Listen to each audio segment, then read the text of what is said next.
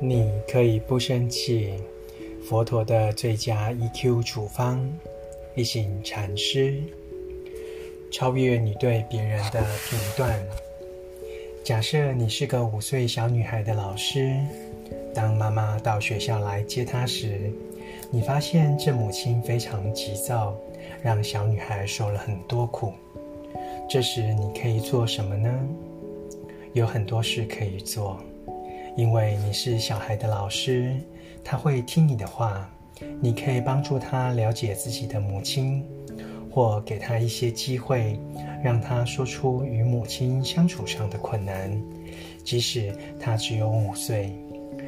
你也可以扮演一个好母亲，告诉他你们可以一起帮助他的母亲。教他在母亲生气或使用暴力时，如何反应，才不会让情况变得更糟。帮助小女孩非常重要。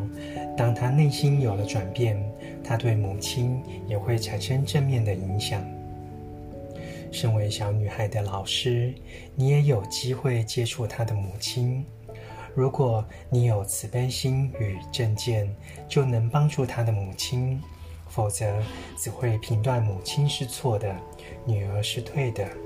你只会谴责她虐待孩子的行为，反对她对孩子所施加的暴力。但这只是表达你的不赞同，对事情毫无注意。你必须采取正面的行动，为了这受虐的女孩与她的母亲，你必须以你的慈悲心与正见采取行动。如果不能帮助他的父母，你也无法帮助他。或许你会把孩子当作唯一的受害者，唯一需要帮助的人。但是，如果你真的想帮助这孩子，一定得帮助被你视为敌人的父母，否则你也无从帮助。想想看，他的父母是那样的无知，充满暴力与愤怒。孩子当然会受苦，所以你必须同情他他的父母，看到他们痛苦的根源。为了好好照顾我们的儿童，所有的教育人员都应了解这点，并帮助我们去照顾那些父母。